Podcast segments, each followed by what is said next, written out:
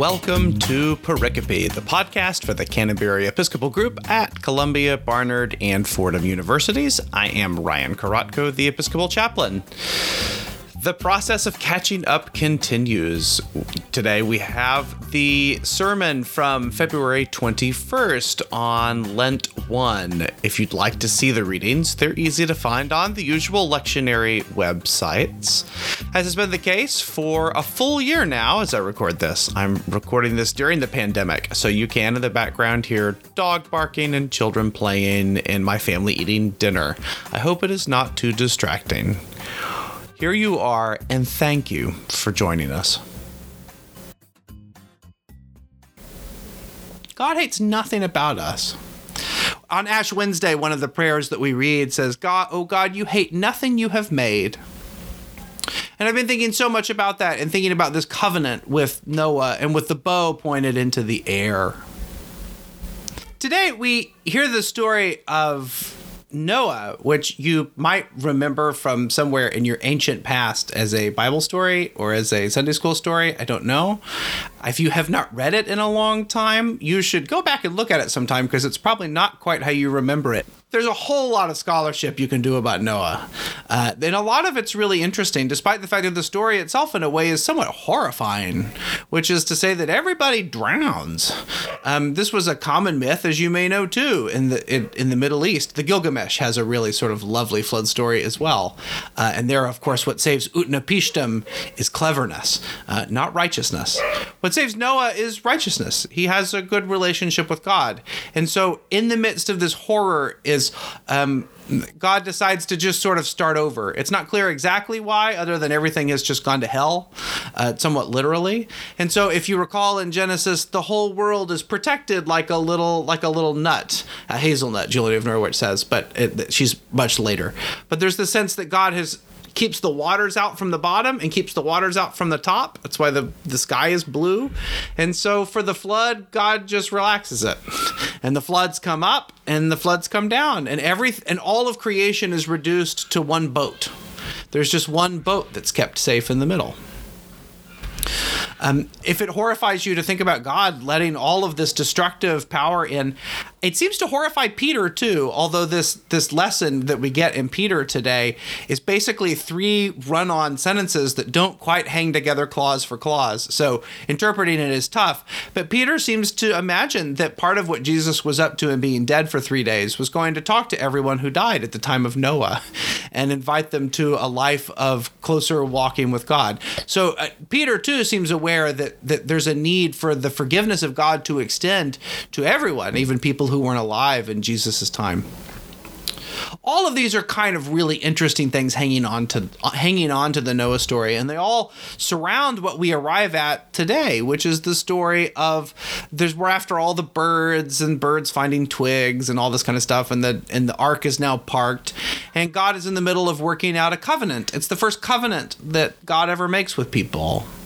Um, a covenant is uh, is just an agreement between two political powers, usually a bigger and a smaller. In the ancient Middle East, a covenant was usually written on a big stone set in between two political powers, and it said, "This marks our boundary. If you cross this line, I get to invade you."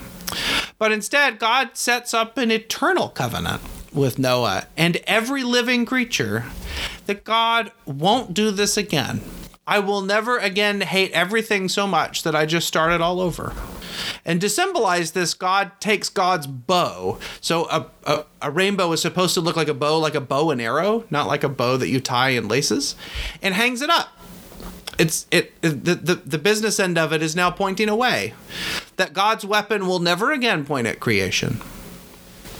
God will hate, God hates nothing about us.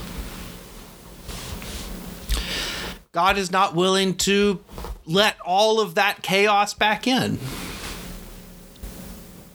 It's such an interesting lesson for so many reasons, but one of them has to do with, I think, the useful difference between knowing that God loves us and realizing that God doesn't hate us, that God doesn't hate anything about us. There's something very powerful in being loved, and I, the, I, I, I'd love to be the first priest to tell you that God loves you, or the twelfth thousandth priest to tell you that God loves you, because all of that's true. Um, and I'm and, I, and that's so important. But it's so important, too, to realize that God does not hate this world. God does not insist that we listen only to bad Christian radio. God does not insist that we only say the Lord's Prayer over and over again. In any moment, our mind is not thinking that something has gone wrong. God does not insist that if we are not on a pilgrimage or receiving communion right now, our life is being wasted. God points the weapon away and says, have at it. This is the world. It's going to be full of all kinds of possibilities, and I'm not going to wipe them out again. It is, I think, uh, appropriately enough, that the rainbow is a weapon that welcomes diversity. It's the weapon that will not be pointed at the world and welcomes all, welcomes all the little diverse interests of humanity. I think about this every year uh, when for the Ig Nobel Awards. I don't know if you follow the Ig Nobel Awards, but if you don't, you should. Or the Ig Nobel Awards. These are awards given to basic science, which are really funny. They're people who study things like bat farts and Um, little funny things that, that science needs to know and needs to understand. God hates none of that. God does not insist that everything look all one way. Um, it, interestingly, it will be Noah's covenant that first invites people to eat meat. Um, up until then, everyone was supposed to be a vegetarian.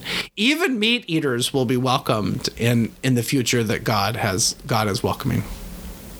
I think it's important for us to know not only that we are loved, but that we are not hated, that we are not hated, that there is a fullness of welcome and possibility and new things. God does, God does not hate us. God loves us. God welcomes us.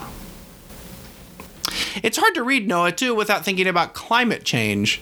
That God has said God will no longer flood us to death, but doesn't say a single thing about us. We seem entirely capable of flooding ourselves to death.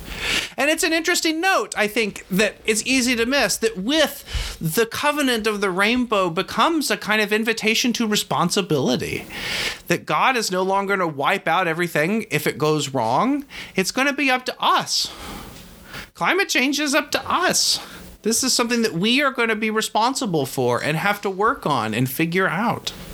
It's going to be neither the case that God swoops in and fixes it all, nor the case that God just wipes us all out. We're going to have to live with all of the decisions that we've made, and we're going to have to figure out, we have to live worse with the decisions that our parents and our grandparents and our forebears made.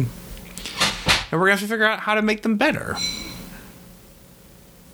We are invited, I think, in Noah's covenant to not only recognize diversity, but also our responsibility for sharing in taking care of this wild and wondrous and crazy world where we've managed to land tiny robots on Mars, and we get to look at pictures of it. Uh, the way that we land robots on Mars is crazy. The idea that there's a little helicopter that lowers a crane, the whole thing is nuts. I, who would design something that way? We did, and it's cool. It's beautiful. If God has called us to this weird and diverse and wonderful world, then it's important for us to embrace that. If God is not going to hate the world, if God is not going to start it over again, then we're going to have to give up both the kind of childish wish that God would just fix all of our problems, but also the fear that God is just going to come and wipe us all out. God will neither fix all of our problems nor destroy us all just because something's gone awry.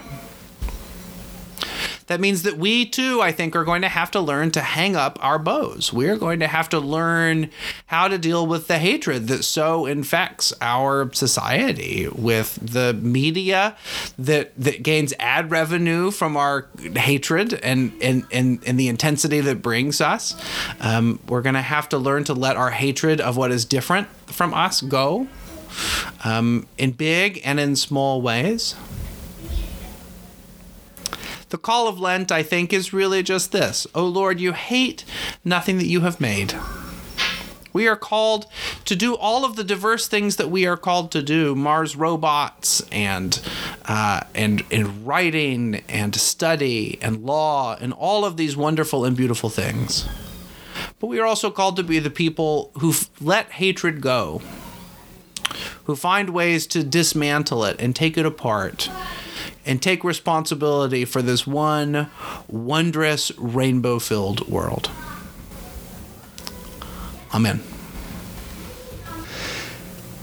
If you like what you hear, please feel free to share it around. You can find a copy on our website, Canterbury N Y C dot org, under the Uptown section, or from your usual podcast streaming apps and places. If you'd like to comment, please feel free to send me an email, chaplain dot ryan at canterbury n y c dot org. You are also welcome to support our campus ministry. You can learn more about giving by going to Canterbury N Y C dot org, clicking the Uptown link, and clicking Give. Our music today is Cold Funk by Kevin MacLeod. You can find more of his work at incompetech dot film music dot io. It's licensed under Creative Commons, and you can learn more about it from the link in the show notes. And as Saint Clair said, live without fear. Your Creator loves you, made you holy, and has always protected you. Follow the good road in peace.